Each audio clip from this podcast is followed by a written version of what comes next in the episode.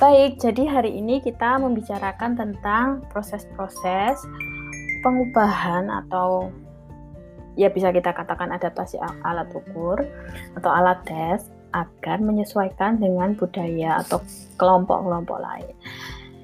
Kenapa ini sangat penting? Itu sudah uh, kita diskusikan bahwa memang ya karena kita tidak bisa menyamat, menyamaratakan suatu alat ukur atau alat tes untuk digunakan di semua kelompok. Itu bisa muncul bias kan, karena memang sejak awal tidak didesain. Sebenarnya tidak bisa kita untuk desain universal itu hampir tidak mungkin kita capai karena manusia di dunia ini sungguh beragam, ada banyak etnik, ada banyak uh, ada banyak suku, ada banyak ras, begitu kan? Sehingga ya hampir tidak mungkin lah kita bisa membuat tes yang sifatnya universal. Nah, kemudian uh, proses perubahan itu ada per, perbedaan pendapat ya di satu buku. Itu ada yang menjelaskan bahwa ada dua level dua level perubahan yang bisa dilakukan. Yang pertama akomodasi yang kedua modifikasi. Nah akomodasi itu perubahan dalam level yang tidak mengubah konstruksi alat tes. Dan perubahannya itu juga tidak boleh membuat tes jadi lebih mudah bagi sasaran subjeknya dibanding subjeknya yang tidak akomodasi. Begitu contohnya, contoh yang paling gampang untuk akomodasi itu adalah penerjemahan alat tes sekedar diterjemahkan saja misalnya dari bahasa Inggris ke bahasa Indonesia atau misalnya pengubahan format huruf dari uh, huruf alfabet gitu ya, visual ke jadi format braille. Kemudian level kedua adalah modifikasi. Modifikasi ini perubahannya lebih signifikan. Karena kalau tidak dilakukan, kelompok tertentu sama sekali tidak akan bisa mengakses tes. Ya. Dan perubahan ini bisa sampai mengubah konstruk yang diukur. Karena kita perlu menyesuaikan dengan uh, latar belakang budaya yang ada di sasaran subjek kita. Begitu ya.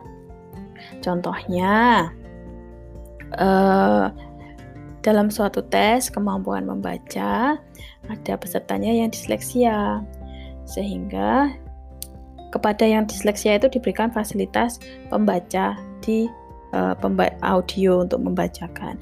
Padahal konstruknya adalah kemampuan membaca, begitu kan? Sehingga di sini sampai bisa sampai merubah konstruksi uh, tesnya juga memberikan fasilitas pengubahan dari visual ke audio, begitu. Nah, adaptasi Proses modifikasi ini biasa juga uh, disebut dengan proses adaptasi. Yang akomodasi tadi biasa disebut juga dengan proses adopsi. Jadi sekedar menerjemahkan, tapi kalau yang adaptasi tidak sekedar menerjemahkan atau tidak sekedar mengubah format hurufnya, tetapi juga menyesuaikan konteks-konteks yang ada di item-item tes dengan konteks-konteks yang dimiliki oleh subjek sasaran kita. Begitu. Oleh karenanya, adaptasi tes perlu mempertimbangkan ekuivalensi dari dua kelompok tersebut. Ekuivalen bentuknya apa saja? Pertama, ekuivalen secara bahasa. Jadi, hasil terjemahan itu konteksnya sama dengan bahasa asalnya. Ini bukan sekedar sinonim begitu ya yang eh, kata-kata yang secara harfiah bermakna sama gitu enggak. Tetapi ini lebih dalam lagi jadi lebih ke uh, latar belakang budayanya juga dipertimbangkan. Misalnya ya uh, kata jatuh gitu kan di bahasa Indonesia itu kan jatuh aja sekedar jatuh. Tapi kalau di bahasa Jawa kita bisa mengenal tipe atau geblak uh, geledak gitu kan kepleset uh, terus misalnya apalagi. Ada banyak istilah uh, di bahasa Jawa yang artinya itu tidak sekedar jatuh gitu ya. Ada yang jatuh ke belakang ada yang jatuh uh, jatuh ya jatuh seperti jatuh di bahasa Indonesia. Atau misalnya senyum gitu kan. Kita punya istilah senyum di bahasa Indonesia hanya senyum. Di bahasa Inggris ada istilah smile smile yang senyum. Terus ada grinning itu juga senyum tapi senyum yang menyeringai. Ada juga yang senyum sekedar senyum simpul. Oh, itu istilahnya apa ya dalam bahasa Inggris? Ah, ada banyak uh, ada kata-kata gitu ya yang art, artinya kalau misal secara literal ya diterjemahkan senyum tetapi itu senyum yang konteksnya berbeda-beda begitu ya. Jadi harus ekuivalen secara bahasa. Oleh karenanya dalam proses adaptasi kita memerlukan ahli dalam bahasa. Kemudian ada ekuivalen secara psikologis. Begitu. Jadi uh, konteksnya lebih ke psikologis juga. Jadi kita kaitkan dengan kalau kata ini dalam keilmuan kita itu maknanya apa begitu ya uh, menerjemahkannya agak susah. Jadi uh, ekuivalen secara psikologis itu jadi maknanya secara psikologis itu juga sama. Ya. Begitu. Nah, maka di sini dalam proses adaptasi alat tes kita tidak hanya membutuhkan peran translator saja, tetapi kita juga membutuhkan peran orang yang ahli di bidang psikologi ya. Uh, terutama misalnya kita membuat alat-alat tes yang berkaitan dengan pendidikan, maka kita membutuhkan peran psikolog pendidikan di situ. Kan ada tuh istilah-istilah di psikologi itu kan yang berbeda-beda ya. Kalau di bio ini artinya apa, kalau di pendidikan ini apa, begitu kan. Nah, kita harus uh, memastikan bahwa itu sifatnya ekuivalen di situ. Kemudian langkah-langkahnya yang perlu dilakukan apa dalam proses adaptasi? Nah, pertama uh, kita lihat ya konstruknya itu apakah uh, di kita dan di misalnya kita ingin mengadaptasi alat tes dari Amerika gitu ya. Kita perlu memastikan apa konstruknya yang di sana itu sama nggak sih dengan yang di sini begitu kan? Uh, sifatnya uh, bisa kita perbandingkan nggak sih ekuivalen nggak sih konstruknya contohnya misal kita ingin membuat alat tes kepribadian. Nah kepribadian nah di sana itu kan individu cenderung individual Terus kalau di kita kan cenderung komunal. Bisa nggak sih uh, kita bawa tes kepribadian mereka ke sana, dari sana ke sini. Contoh nyatanya lah yang MMPI ya. Kalau teman-teman sudah pernah baca MMPI, nah situ uh, kita baca di item-itemnya ya.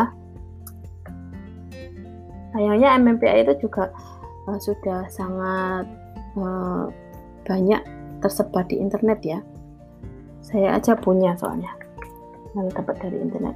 Nah misalnya di item-itemnya itu kan banyak sekali sebenarnya di MMPI itu item-item yang kontroversial, kontroversial begitu kan. Nah contohnya ini at times I feel like swearing. Kadang saya hendak saya merasa ingin mengumpat kayak gitu kan. Nah, mengumpat dalam budaya kita apakah ekuivalen dengan budaya di Amerika? Nah, itu perlu kita pastikan misalnya. I believe in, nah, misalnya I go to church almost every week.